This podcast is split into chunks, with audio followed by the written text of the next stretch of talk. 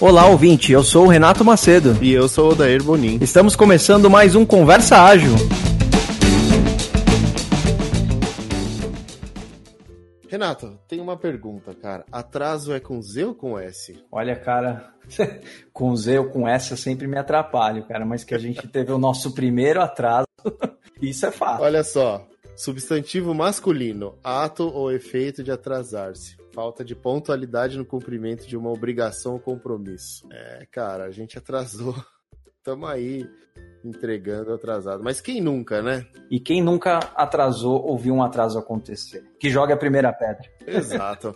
Mas ó, vamos seguir o princípio um princípio ágil que é precisa trazer valor. Então, tá sensacional esse episódio, né? Então, é verdade. no final das contas o atraso aconteceu, mas assim, o episódio é muito bom. Cara, e com esse nosso atraso, a gente também pensou em fazer um episódio sobre atrasos, certo? É isso.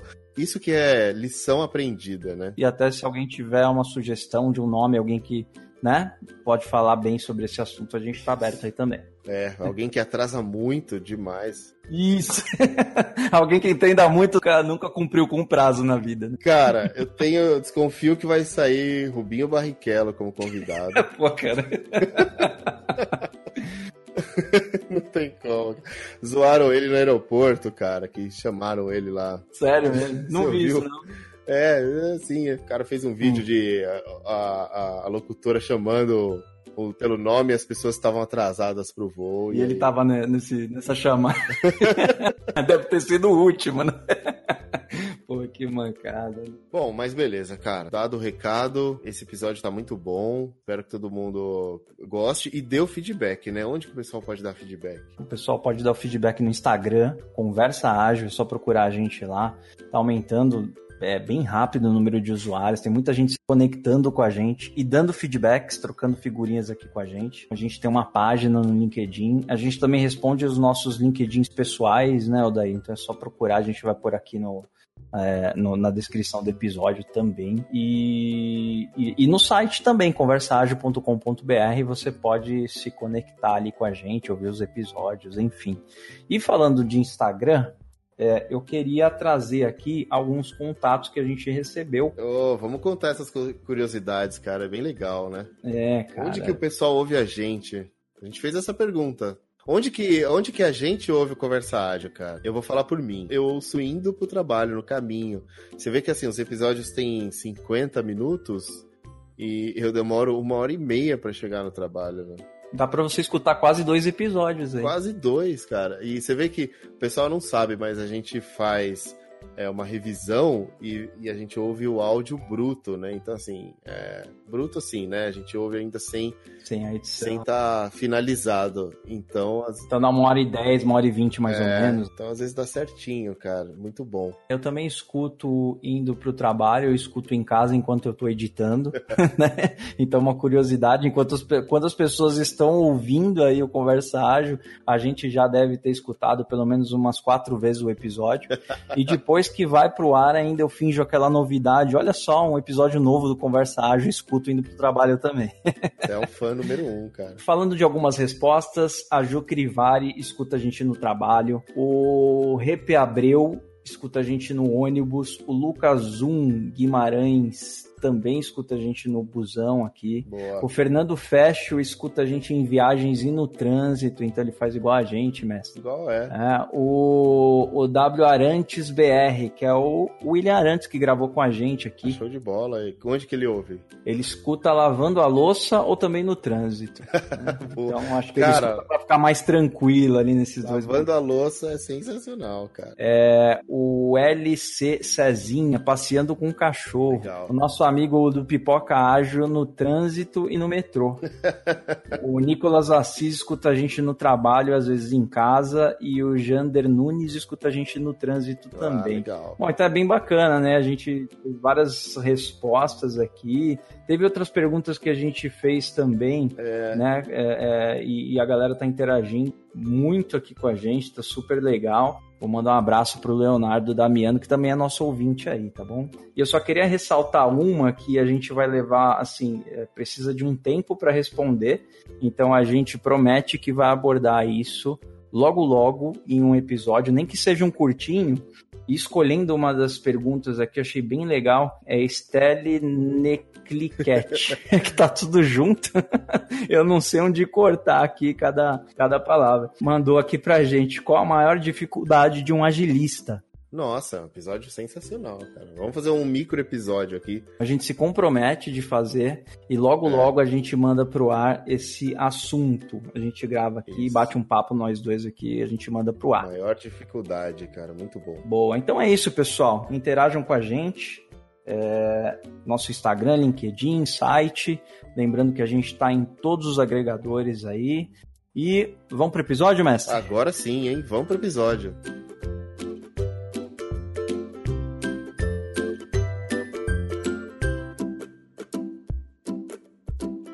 Bom, estamos aqui hoje com a Hanna Chamon e com a Fernanda Lima. A gente vai falar de um tema muito interessante que é diversidade e inclusão.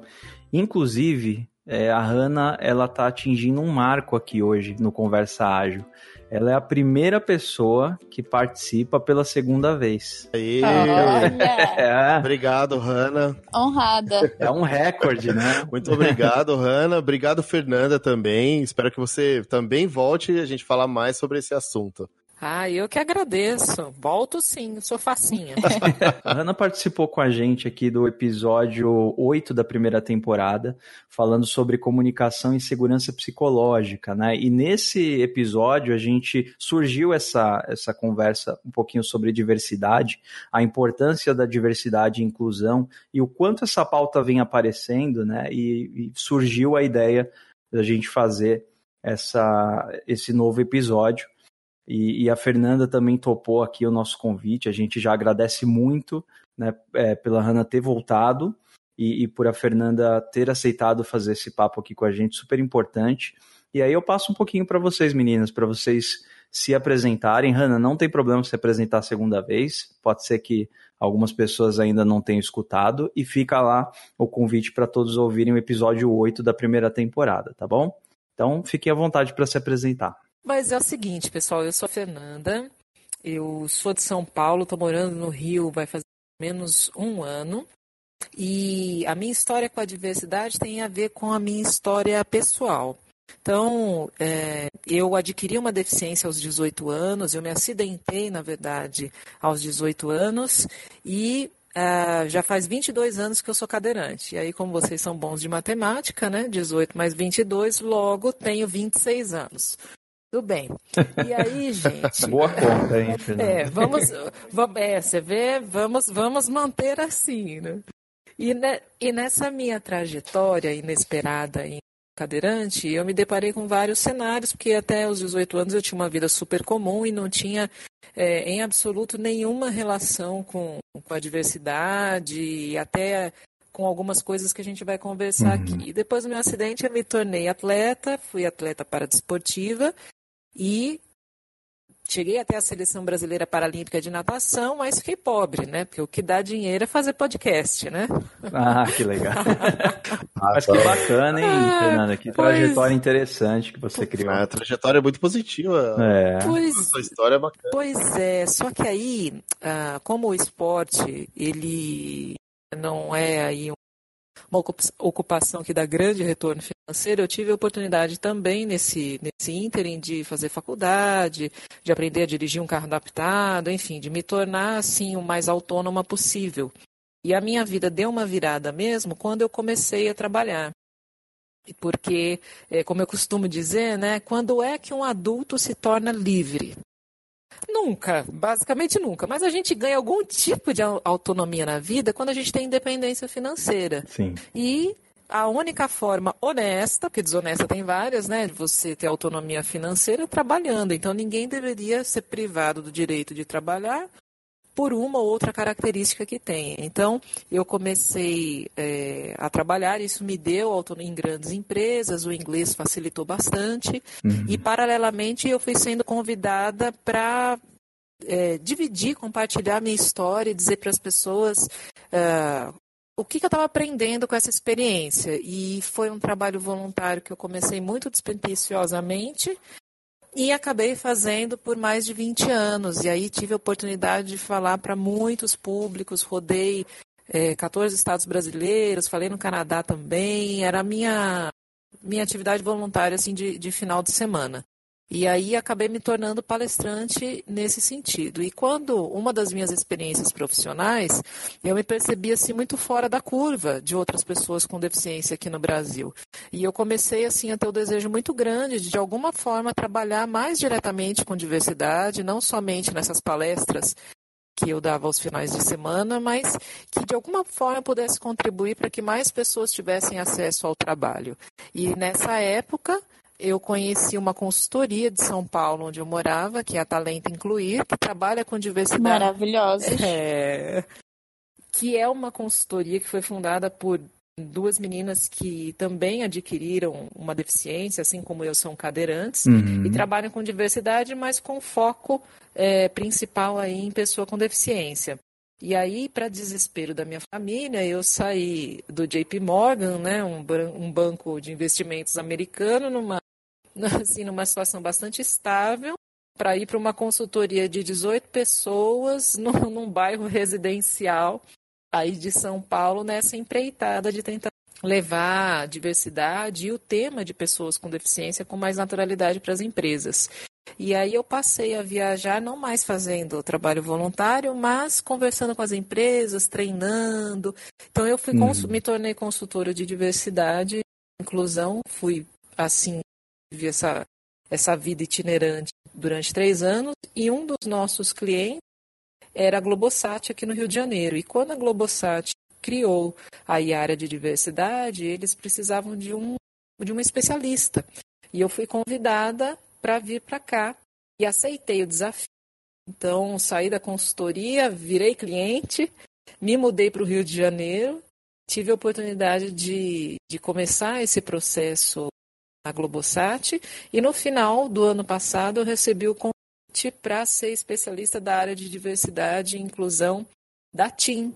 E aí um desafio maior ainda, porque a TIM Itália, ela já tem eh, esse capítulo de diversidade e inclusão há 10 anos lá. Lá hum. eles já têm assim construções muito robustas, mas aqui no Brasil não existia. A área foi criada no segundo semestre do ano passado. Então eu estou novamente participando assim da, da, da, criação do alicerce na TIM. Então é, é, esse é um pouquinho da minha essa é um pouquinho da minha trajetória até, até aqui. Pô, que bacana, Fernanda. Trajetória incrível. Seja muito bem-vinda aqui ao Conversa Ágil. Ah, obrigada. Hanna, você quer trazer um pouco aí sua apresentação para a gente, por favor? Eu deixaria a Fernanda falar para sempre, que eu amo ouvir ela falar. Mas. A Hannah é muito gentil. a gente também já tá gostando muito. Mas o que nos liga, inclusive, é a Globosat. É, falando um pouco, eu vim da Globosat, né? Trabalhei na Globosat durante seis anos.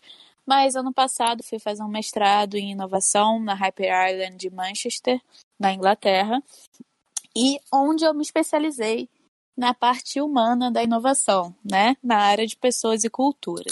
Então, hoje, depois de uma grande jornada de desenvolvimento de pesquisa, de ficar entre a Inglaterra e Estados Unidos, desenvolvendo, estudando, pesquisando, e Brasil também, é, eu me especializei e sou consultora é, da área de pessoas e culturas. E por que estou aqui falando sobre diversidade e inclusão?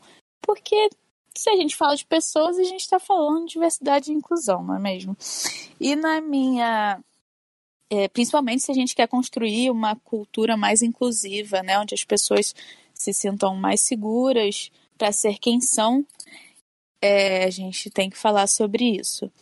É, isso é um trend, né? É, é, é culturas mais humanizadas, né? Culturas organizacionais mais humanizadas que foquem no desenvolvimento e na importância do talento humano é um trend e, e é extremamente importante. Então, quando eu estava desenvolvendo, minha pesquisa sobre segurança psicológica, né, que a gente já falou aqui, é, eu resolvi focar em como segurança psicológica fomenta diversidade cognitiva e inclusão. E eu vim ao Brasil no meio do ano é, estudar o mercado brasileiro em relação à minha pesquisa e eu conversei com algumas pessoas e como eu era da Globosat, é, conversei com a RH da Globosat e me, me indicaram conversar com a Fernanda e coincidentemente também já tinha conversado com o Talento Incluir antes. E aí conheci a Fernanda e foi e a Fernanda contribuiu demais para minha pesquisa e para meu para minha forma de pensar também. Então é isso, eu estou aqui porque basicamente quero construir cultura mais inclusivas através de segurança psicológica. Maravilha. Ana, mais uma vez, muito bem-vinda. É, muito bacana também sua trajetória. E, e, você que nos indicou a Fernanda, e fica o agradecimento pela indicação. Eu que agradeço a Fernanda topar. Estamos todos muito agradecidos, porque eu também estou super feliz de estar aqui, porque quanto mais espaços a gente puder para desmistificar e naturalizar algumas questões, é tanto melhor para a sociedade como, como um todo. Muito bom. Então, para a gente começar o nosso papo aqui, é, vamos, vamos começar do começo, né? A gente fala muito de diversidade. Eu acredito que diversidade tem muitas formas, tem muitas vertentes.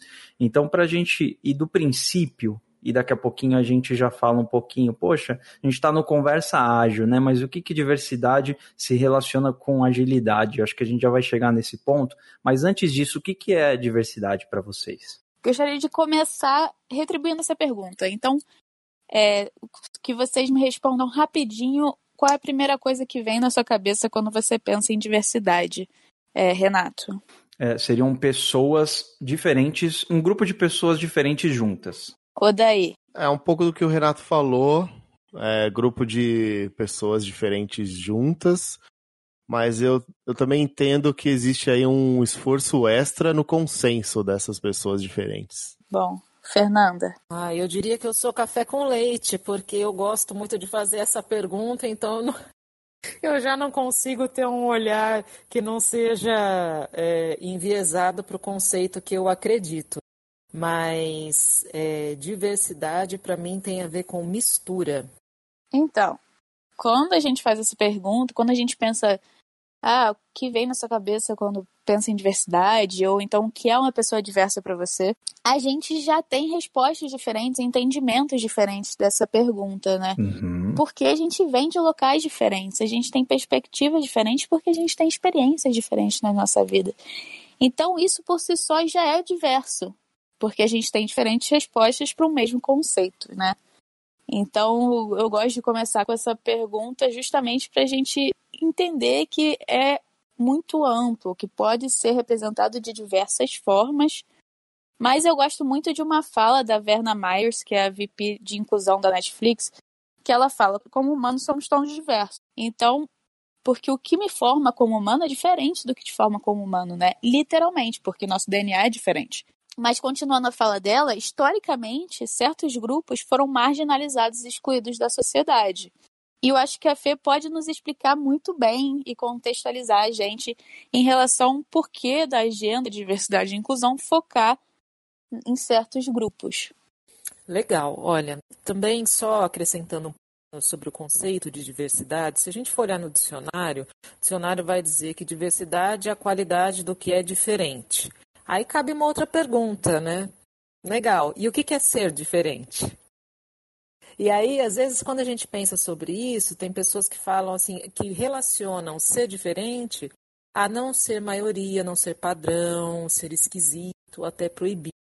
Mas tão óbvio quanto possa parecer, ser diferente só quer dizer não ser igual. Só isso. Não tem mérito, não tem demérito na diversidade. É, teoricamente, seria aí um conceito neutro, mas para a neurociência não existe muita neutralidade. Né? Então, assim, por isso que hoje, e aí a, a gente tem um, um embate é, biológico, porque diante de qualquer coisa que não seja conhecida, uhum. o nosso cérebro, o instinto mais primitivo, ele é o de defesa, né?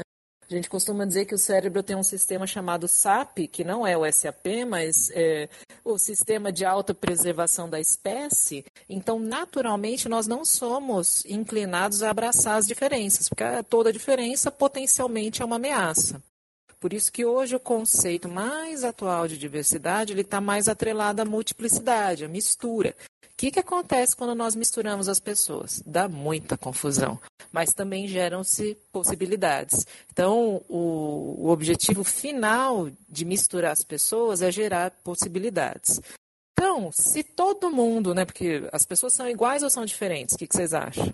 Eu acho que são bem diferentes, mas essas diferenças não nos tornam distantes, nos tornam próximos, assim. Nós somos diferentes, mas isso não quer dizer que eu seja distante de você, quer dizer que a sua diferença me aproxima, porque eu tenho uma diferença é, também.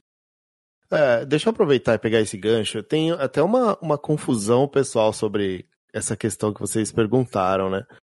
Há algum tempo atrás, sei lá, 10, 15 anos atrás, eu sempre ouvia em propagandas, assim, a questão do somos todos iguais. Então, acho que sei lá, propaganda de refrigerante, propaganda na TV, assim, no, nas ruas, assim, somos, to somos todos iguais. Hoje eu vejo um, um sentido diferente disso, que é assim, respeite as diferenças. Eu, pessoalmente, acredito mais no que, assim, no agora, né, assim, no respeite as diferenças. Por isso que eu falei que eu acho que as pessoas são diferentes. Mas eu não sei se isso mudou com o tempo, sei lá, ou se é uma só percepção minha, assim. Sem dúvida. É, na verdade, existe de umas décadas para cá uma tomada de consciência maior. E essa tomada de consciência vem mudando principalmente o consumidor. Não só o consumidor, mas como o colaborador. Então, a gente tem uma geração de pessoas que, na hora de procurar um emprego, de um bem ou serviço, procura outros valores ali, porque tem uma consciência diferente do que existia antes. Então, eu, o tema diversidade, ele evoluiu, porque no começo, essa tentativa... Por isso que quando a gente diz, ah, as pessoas são iguais ou são diferentes? E aí, quando as pessoas dizem que elas são iguais, é no sentido assim de o, o ideal é que as pessoas tenham oportunidades e direitos iguais. Né, que essas diferenças não tirem aí é, as oportunidades das pessoas. Mas em todas as outras vertentes, nós somos diferentes. Só que aí, tudo bem, nós somos diferentes, né? Mas quando se uhum. trabalha diversidade nas empresas, não se trabalham todos os tipos de diferenças que existem é, entre as pessoas. Por quê? E aí, primeiro, se a gente fosse trabalhar todos os tipos de diferenças que podem haver entre as pessoas, seria infinito, né? Porque, como diria mamãe, você não é todo mundo. Então, assim, o ser humano ele é muito particular, né? Mas, enquanto movimento de diversidade e inclusão, de todas as diferenças que existem, se elegeu, e isso acontece globalmente, os grupos é. em vulnerabilidade, ou os grupos minorizados. A gente não fala minoria porque nem sempre esses grupos que são minorizados nas empresas, na arte, nos espaços de poder, vamos dizer assim, é, eles são minoria da população. Então, a diversidade, ela já existe na sociedade. Então, a sociedade é uma mistura. Só que quando você vai para esses espaços de poder, né, empresa, cenário político, governamental, é, enfim, qualquer nicho que você pode pensar, existem aí alguns grupos sociais que não estão lá. Então, geralmente, os pilares representativos que a gente costuma dizer são, no Brasil, falando mais da nossa realidade, negros, comunidade LGBT, mulheres, é, pessoa com deficiência. A gente também tem a questão geracional e a diversidade religiosa de pensamento ou filosófica. Então, esses são os principais pilares. E desses principais, a maioria das empresas trabalham os primeiros quatro, né? A questão da, da comunidade negra, LGBT, pessoa com deficiência e, é, e mulheres. Agora, será que precisa falar desses grupos? Será que tem alguma coisa para a gente aprender sobre o que, que justifica? Por que, que eu tenho que falar, por exemplo, numa empresa, eu crio uma área de diversidade, e essa área de diversidade, que poderia falar de tantos elementos que compõem a diversidade, vai falar justo sobre uh, os negros. E aí são os indicadores né, que a Hanna estava comentando. Então, a gente mora num país de maioria negra, então, 54% da população brasileira é negra, e quando você vai para as grandes empresas, então só 34% dos colaboradores das maiores empresas são negros. Desses, menos de 10% estão em cargos é, de alta liderança. E quando a gente fala de mulheres negras, só 0,4%. Nossa, vai ficando cada vez mais alarmante, né? Vai, vai afunilando. Uhum. E tem um, um, outro dado do Instituto Etos que diz que se as empresas né, não fizerem nada de diferente, vai levar somente 150 anos para que haja alguma equiparação ou para reverter essa questão da desigualdade racial num país que é negro. Então, é, existe um desafio muito grande, porque quem não é negro vai trabalhar, vê um ou outro negro e fala, olha, aqui tem. A gente se acostumou com, com esse olhar, mas é, a, a presença da população negra nas empresas, e principalmente nos cargos de liderança, ela é muito desproporcional aos dados do, do país. E por que será que. Aí vem aquela história da meritocracia. Não, não, mas querendo, se todo mundo se esforçar, chega lá. que é uma falácia, né? Quem trabalha, quem trabalha com diversidade, e mesmo quem não trabalha, né, uhum. é uma falácia, porque quando a gente fala, por exemplo, da população negra, ah, o Brasil foi o último país a abolir a escravidão, não houve nenhuma nenhum tipo de reparação histórica, ao contrário, depois do final da escravidão, não teve nenhum incentivo à qualificação, a oportunidades de trabalho, ao contrário, o Brasil passou por um processo de eugenia, onde foi facilitada a vinda de europeus para o Brasil, é, para que o Brasil de alguma forma embranquecesse. E essa população aí que herdou os ex-escravos foram aí marginalizados, porque não tinham acesso e não podiam estudar, não tinham qualificação para trabalhar, e a gente tem esse legado uhum. aí depois de mais de 100 anos de, de escravidão. Então, esse é o cenário atual dos, dos negros no Brasil.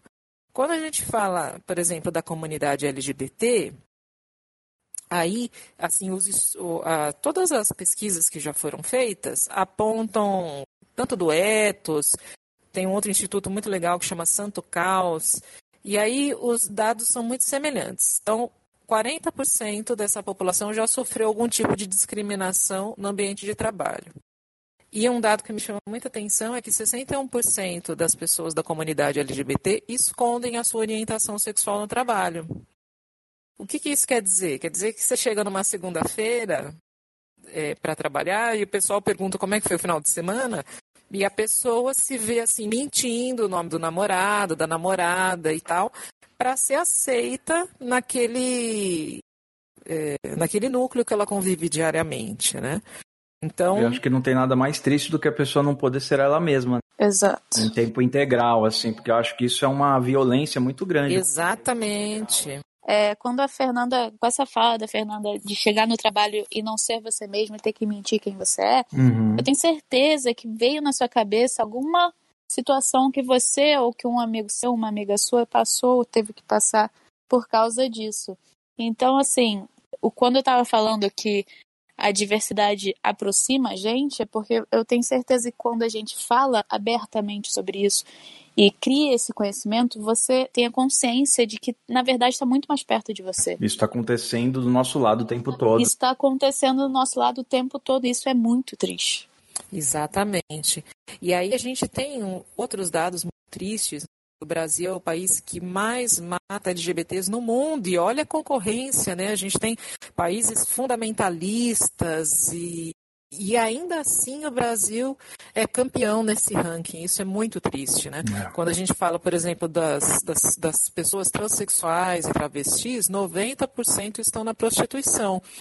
E não é por uma escolha, porque geralmente são pessoas que, é, quando se assumiram, foram expulsas de casa. Não, a evasão escolar dessa população é de mais de 80%, e o mercado formal de trabalho não absorve essas pessoas todas as oportunidades se fecham, né, imediatamente. Exatamente. E aí o outro, o terceiro, né, o terceiro grupo aí que a gente considera são as mulheres.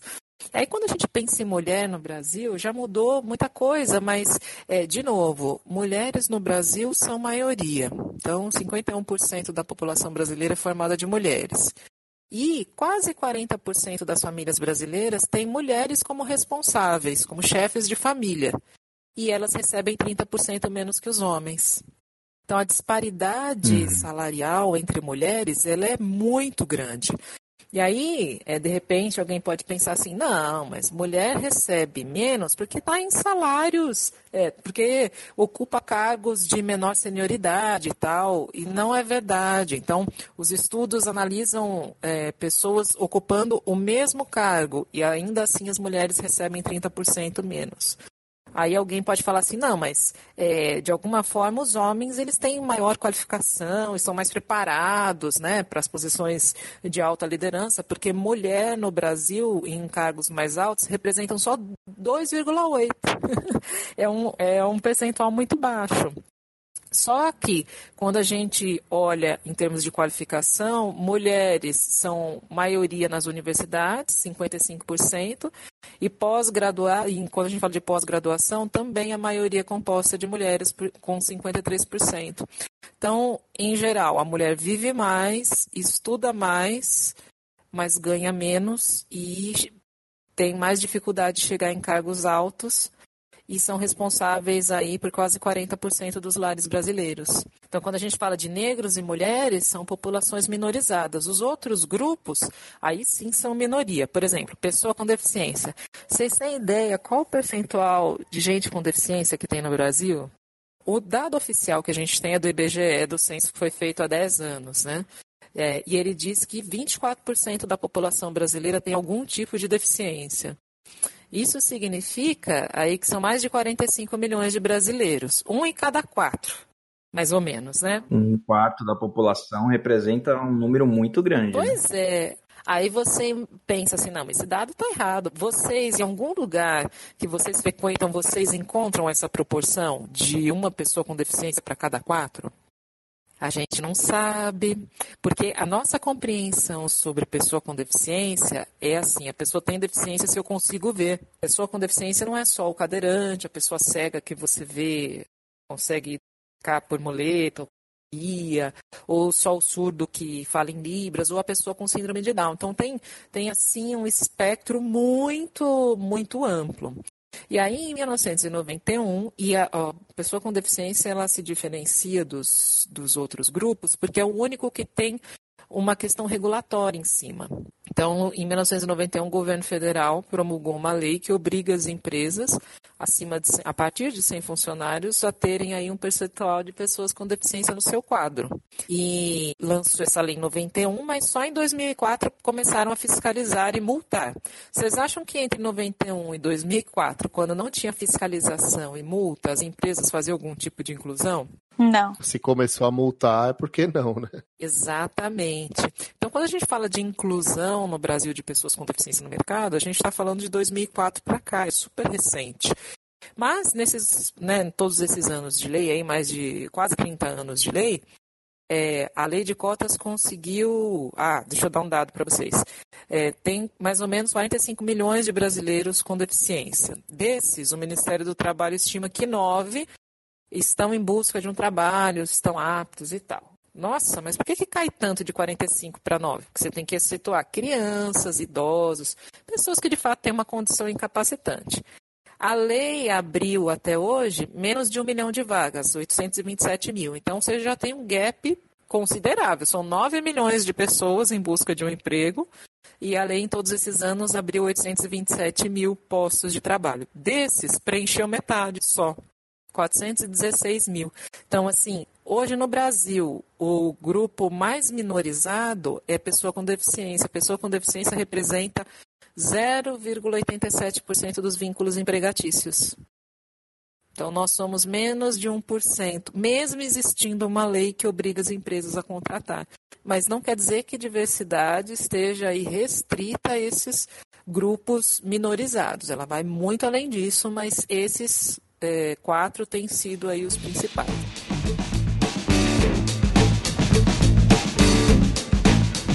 E aí fica a pergunta, poxa, por que que as empresas então precisam de diversidade, né? Eu tenho uma, uma opinião sobre isso, que além de, claro, a gente resolver vários problemas que são muito importantes, é, a gente vem lidando, e aí já é o ponto de vista da agilidade, né? A gente vem lidando com uma complexidade cada vez maior, né? Uma complexidade de mercado, de concorrência, ou seja, está cada vez mais difícil eu perceber todas as variáveis e ter soluções para todos esses problemas que surgem. E eu tenho que solucionar esses problemas de uma forma rápida para conseguir é, é, colocar a empresa ou o meu objetivo no caminho ali mais correto e atender quem eu quero atender. Para isso, eu acredito muito que essa diversidade é extremamente importante, né? Pois eu tendo muitos pontos de vista diferentes, eu consigo ter melhores respostas, ou seja, eu tenho uma potência de, de resolução muito maior mediante a esse cenário complexo que a gente enfrenta é, no dia a dia. Então, eu acho que a diversidade ela traz um valor muito grande é, em relação à, à resolução de problemas, né, a criatividade ou seja, a gente vai ter soluções melhores.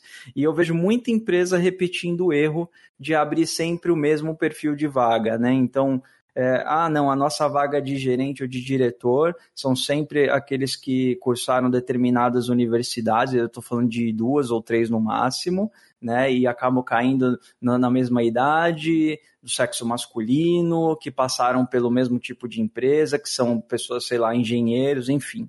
E, e aí depois se pergunta, poxa, por que, que a gente não inova? Por que, que a gente não tem soluções criativas? Então, acho que é um contrassenso muito grande e que as empresas podem começar a refletir. E aí eu gostaria de colocar para vocês aí comentarem um pouco sobre isso, que vocês vêm encontrando, o que, que vocês acham sobre isso também, o que, que a empresa ganha com a diversidade. Então, se eu puder complementar e, e, comentar sobre o que você falou, Renato, eu concordo extremamente. É, é, relembrando um pouco a nossa conversa sobre segurança psicológica, tem tudo a ver com, com a minha pesquisa e meu trabalho até aqui, né? Eu queria ressaltar três coisas que a Fernanda comentou no discurso dela: é acesso, oportunidade e inclusão, né? Então, acesso, quando a gente contrata, a gente está dando acesso às pessoas, né? Então, a gente está criando representatividade dentro de empresas, é, através da diversidade, mas o trabalho de inclusão é a, criando ambientes inclusivos, né, culturas inclusivas na empresa. E aí tem aquela máxima, né, que alguns especialistas falam que diversidade sem inclusão não funciona, porque sem a cultura né, que a, acolhe e, e, a cultura que você se sinta parte daquilo, que você se sinta segura para ser quem você é, que é a cultura inclusiva, né, que é uma cultura construída através de segurança psicológica, você acaba excluindo a pessoa. Então, assim, diversidade e inclusão tem que andar junto sempre, você tem que construir ambientes inclusivos e a, a inclusão está diretamente relacionada a inovação, a diversidade e a inclusão está diretamente relacionada à inovação e à criatividade e à performance, justamente pelo que você falou, porque quando a gente está em um ambiente inclusivo, um ambiente seguro, né, porque ambientes seguros são inclusivos, inclusão é o primeiro passo da, da criação de segurança psicológica, né, se a gente lembrar, é, a pessoa, primeiro, ela pode ser, pode dar opiniões que ela tenha, porque ela se sente segura para dar a opinião dela, e, e, e ela se sente segura para contribuir. E quando a gente tem isso de forma igual, então, assim, se a gente está num time que você falou, a gente contrata sempre as mesmas pessoas. Então, se a gente está num time é, de forma que todo mundo é igual e beleza, todo mundo se sente seguro, o que, que isso adianta para crescer?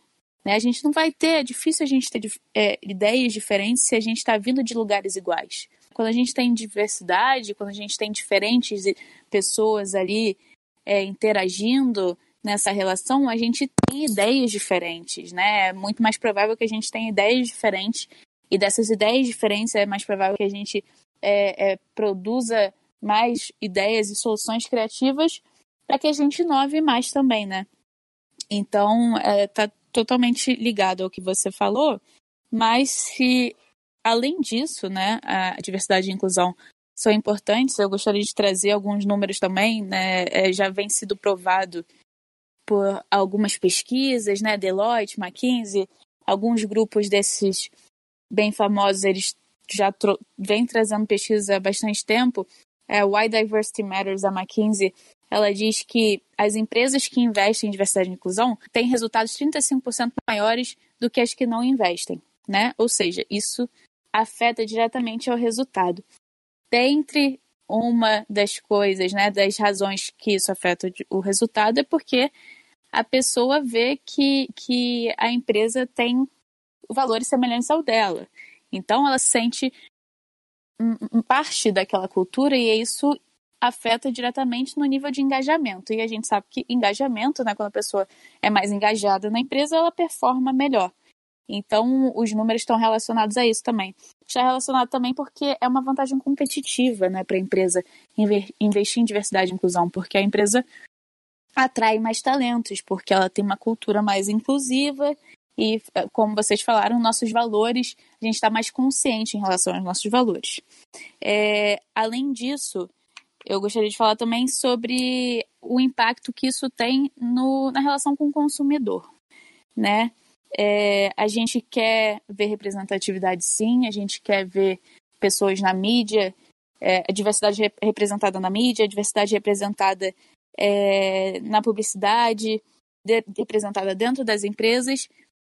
Isso impacta na nossa decisão de comprar ou não um produto, de usar ou não um serviço de uma certa empresa, mas isso impacta também, né, quando a gente produz um produto, vamos supor se a gente produz uma, uma maquiagem para peles negras, como é que a gente vai produzir uma maquiagem para peles negras se dentro da nossa empresa não tem negros que possam opinar nessa, nesse desenvolvimento e testar esse produto? Então, assim, afeta o seu consumidor final, mas o seu consumidor final, o impacto que tem nele está diretamente relacionado à política dentro da sua empresa e à cultura dentro da sua empresa também.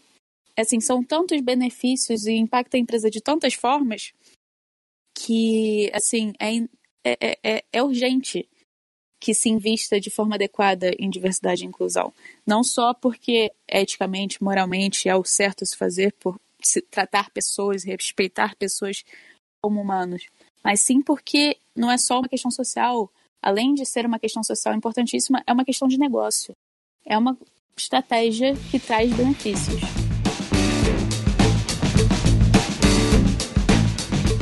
Se a gente tem conflito é porque a gente tem posições diferentes só que aí, como que a gente lida com o conflito? Aí eu lembro lá do que a gente conversou sobre comunicação no, no episódio 8, na primeira temporada com a Maíra Blasi, né?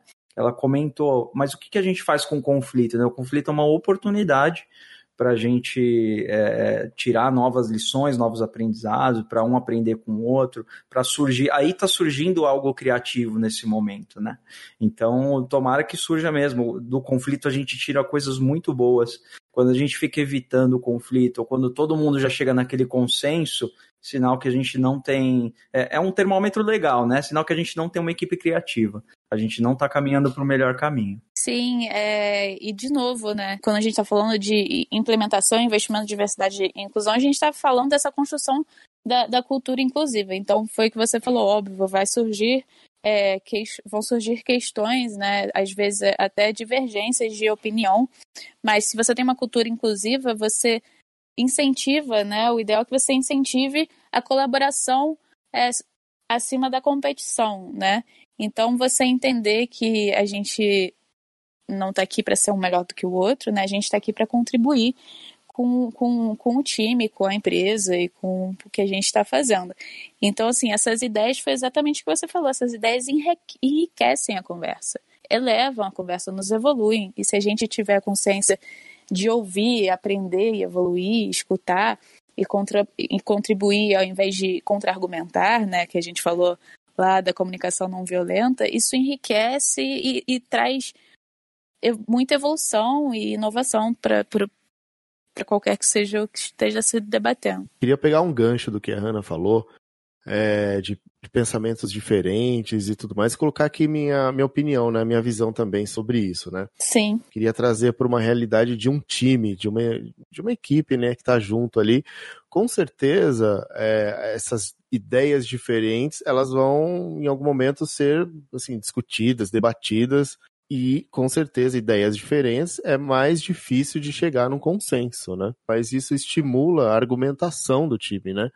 Então, de certa forma, evolui todo mundo que está no time nesse sentido, de argumentar, de colocar a sua ideia de uma maneira com que todo mundo entenda, né? E o próprio time é, me parece que fica mais forte, né? Assim, forte no sentido de conseguir argumentar melhor as ideias e, e, e aí isso envolve também autonomia, tudo isso que a gente fala na agilidade, multidisciplinaridade, tudo isso que a gente fala isso que é um time ideal, né? De, de ter ideias diferentes, argumentações poderosas e aí isso, enfim, assim, acho que um time acaba sendo é, vencedor nesse sentido, né? Então, assim, a diversidade eu entendo também no dia a dia do time, ali na hora de discutir, de debater, acho que me parece que acontece muito isso, né?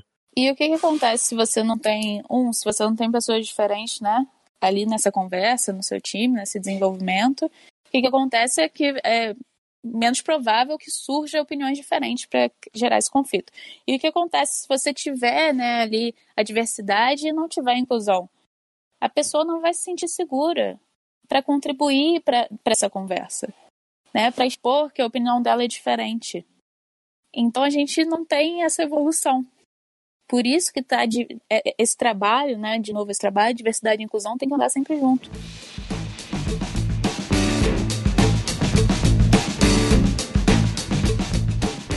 para mim, agilidade ela tem muito mais relação com cultura do que qualquer tipo de ferramenta ou, ou método que a gente possa utilizar. Né? A gente está falando de como as pessoas se comportam perante o dia a dia, perante os problemas, perante as oportunidades. Né? Então, quando a gente fala em, ter melhores comportamentos, é essa preocupação social e entender também que não está fazendo favor para ninguém, porque pelos indicadores, a gente percebe que essas empresas têm vantagens competitivas também fazendo isso, né? Então, empresas, fica o recado aí, gente, vocês não estão fazendo favor para ninguém, vocês estão formando uma cultura incrível, dando oportunidade para uma diversidade de pessoas em, em, vários dos sentidos que foram falados aqui. Quando vocês perguntam, né, o que que isso tem a ver com é, agilidade, o que que diversidade e inclusão tem a ver com agilidade, eu gosto de falar que tem a ver com qualquer tipo de empresa que lide com pessoas. Porque, como você falou, diversidade e inclusão está dentro de cultura, né? Exato. É, pessoas e cultura, né? Porque cultura é feita de pessoas e pessoas são feitas de comportamento. E, e, então, assim, agilidade, seja agilidade, seja é, qualquer tipo de, de, de, sistema organizacional, né, de estrutura organizacional que tem uma empresa, qualquer tipo de framework, né, como vocês gostam de falar, diversidade e inclusão tem a ver e é extremamente importante. Então, assim, quando perguntam por quê, ah, por que, que a gente precisa continuar falando sobre isso? Ah, que coisa chata, né? Esse povo insiste em continuar chamando isso de mimimi tá aí, ouve até aqui esse podcast que você vai ver dados, né? Porque às vezes o que falta para alguns líderes, né, para algumas empresas são dados, né? É tangibilizar essa importância, né? O valor disso é extremamente valoroso. A gente está falando de, de vantagem competitiva, assim, extrema. Eu tenho um desafio, uma pergunta, né? Um desafio para todo mundo que está ouvindo e para a gente também Vai no seu LinkedIn, nas fotos de equipe, né, que o pessoal tira e posta lá, e vê quantas mulheres tem na foto, quantos negros tem na foto. Vai no board das empresas, né, e vê quantos líderes tem negros, quantos líderes tem mulheres, quantas mulheres negras tem. Então, assim, por que, que a gente continua falando sobre negros e mulheres? Porque a gente ainda precisa falar sobre negros e mulheres. E um dia, quem sabe, né? Espero que não em 150 anos, espero que muito mais rápido do que isso, né? Um dia, quem sabe, a gente consiga ir para os outros pontos, né? Abordar os outros pontos da diversidade e inclusão. Só título de curiosidade, eu estava fazendo umas pesquisas aqui. Aí eu caí no nome da Ruby Bridges. É, foi a primeira negra a entrar no, no ensino fundamental numa escola que só tinha brancos. E a curiosidade está no que ela ela tem 65 anos só. Então, assim, é um negócio muito, muito recente, né? Então, a gente, a gente precisa fazer muito e muito rápido para a gente equilibrar essa balança que realmente, como a gente falou aqui, né? Acho que a gente tem um, um problemão, as empresas, né? A sociedade tem um problemão para resolver. Sem falar sobre o nome, né, o conceito, a gente falou muito sobre diversidade cognitiva muito, porque a gente falou sobre diferentes perspectivas o tempo todo, né? E, e, exatamente completando essa minha fala de que espero que um dia e que esse dia seja próximo a gente possa abordar os outros aspectos, outros aspectos mais, né, de, da diversidade e inclusão e trazer essa, essas pessoas para dentro da empresa, que essas empresas estejam preparadas para receber essas pessoas.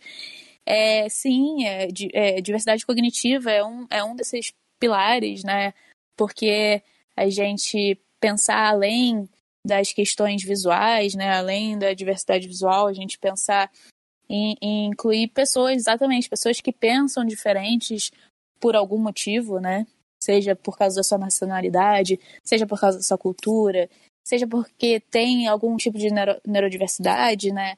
É, pensam diferentes e, né, e exatamente o que a gente estava falando. Isso enriquece a conversa, enriquece o time, enriquece a empresa de uma forma que é imensurável, é, assim.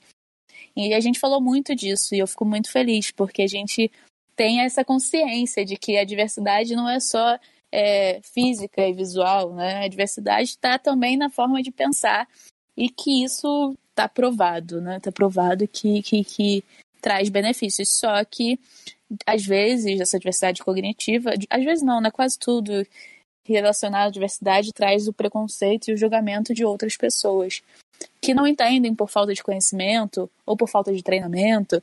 Então, é, eu espero, né, que com esse trabalho incrível que os departamentos e as consultorias de diversidade e inclusão estão fazendo, num momento próximo a gente possa entender pessoas como pessoas, né? E que é, a, a, minha diferença não seja julgada e sim seja acolhida e, e, incluída, né? E que, eu, que todo mundo possa contribuir de forma equivalente. Muito bom. Gente, a gente nem viu a hora passar, o papo tá sensacional. Já acabou! Sempre no final do, do, dos episódios a gente deixa espaço para o jabá. Né? Então, se vocês quiserem comentar, indicar, é, acho que a, a Hanna comentou de algumas pesquisas, seria legal até a gente deixar o link na descrição. É, depois você manda pra gente, Hanna. E se quiserem deixar também indicações né, para o pessoal, assim, fiquem à vontade. O, o tempo é para vocês mesmo. Não sei, eu posso indicar de repente o manual antirracista da, da Djamila Ribeiro, de repente, que é um, um livro para pessoas não negras para aprenderem um pouco mais sobre o tema e tal. Maravilhoso. As pesquisas que eu comentei, gente, assim, tem inúmeras pesquisas. Por favor, pesquisem sobre o tema, procurem se informar, porque eu acho que isso é um dos maiores problemas, está faltando informação está faltando capacitação está faltando treinamento. Por isso que as empresas de consultoria, é, os palestrantes e as áreas de diversidade e inclusão dentro das empresas são tão importantes, porque precisam informar, treinar e capacitar. Mas eu tenho alguns, é, algumas pesquisas que eu gosto muito. É, Why Diversity Matters, da McKinsey. Delivering True Diversity, da McKinsey também. E The Diversity and Inclusion Revolution, da Deloitte. São pesquisas muito, muito boas e essenciais, é, muito esclarecedoras sobre o tema. E é isso. Estou de volta no Brasil, à procura de oportunidades. Eu quero super agradecer aí a oportunidade de a gente conversar e levar esse tema é, na esperança de que ele se torne um pouco mais natural e menos militante, né? Porque dá a impressão muitas vezes que uh, a gente está trazendo os movimentos sociais para as empresas, tentando tornar as empresas um campo de guerra polarizado entre nós e eles, e esse não é o objetivo todo o intuito aí de diversidade e inclusão é fazer com que a gente tenha cada vez mais uma capacidade de se relacionar com as pessoas de forma que a gente atinja os nossos resultados pessoais e, e profissionais também. Então, eu agradeço a oportunidade, me coloco à disposição para a gente conversar sobre essa e, e, outras pautas. Eu queria agradecer também, primeiro, de, pela oportunidade de, de vocês terem me chamado de novo, né? E assim como a Maíra fez no, no, no episódio passado, que ela me convidou para essa conversa, né? Então me deu a oportunidade de participar. é, eu agradeço imensamente a Fernanda por ter aceitado esse convite, porque, como eu falei, eu pesquisei e eu estudei muito sobre o assunto, mas eu não trabalho com isso. Então, eu acho que tem que, assim, foi extremamente importante essa visão é, da Fernanda de vivência e de, de toda a história que ela e dados que ela nos trouxe que enriqueceu demais a, a conversa. Então, Fernanda, muito, muito, muito obrigada. Ah, eu que agradeço, gente. Estamos juntos. A gente que agradece. É, de verdade, assim, conteúdo muito rico. É, acho que faz, assim, muita diferença a comunidade ter, é, assim, pessoas como vocês estudando o tema, falando sobre isso. Então, assim, na verdade é uma oportunidade mesmo para a gente falar sobre esse tema. Assim, além de você agradecer, a gente também agradece por vocês estarem falando sobre isso aqui com a gente. Bacana, eu agradeço vocês também. Foram excelentes questões que a gente levantou aqui. Então, fica o meu muito obrigado e as portas sempre abertas para vocês, para a gente falar aí sobre esse tema e muitos outros aí. Então, muito obrigado e, e até a próxima, pessoal. Obrigada, gente. Obrigada. Valeu, tchau, tchau.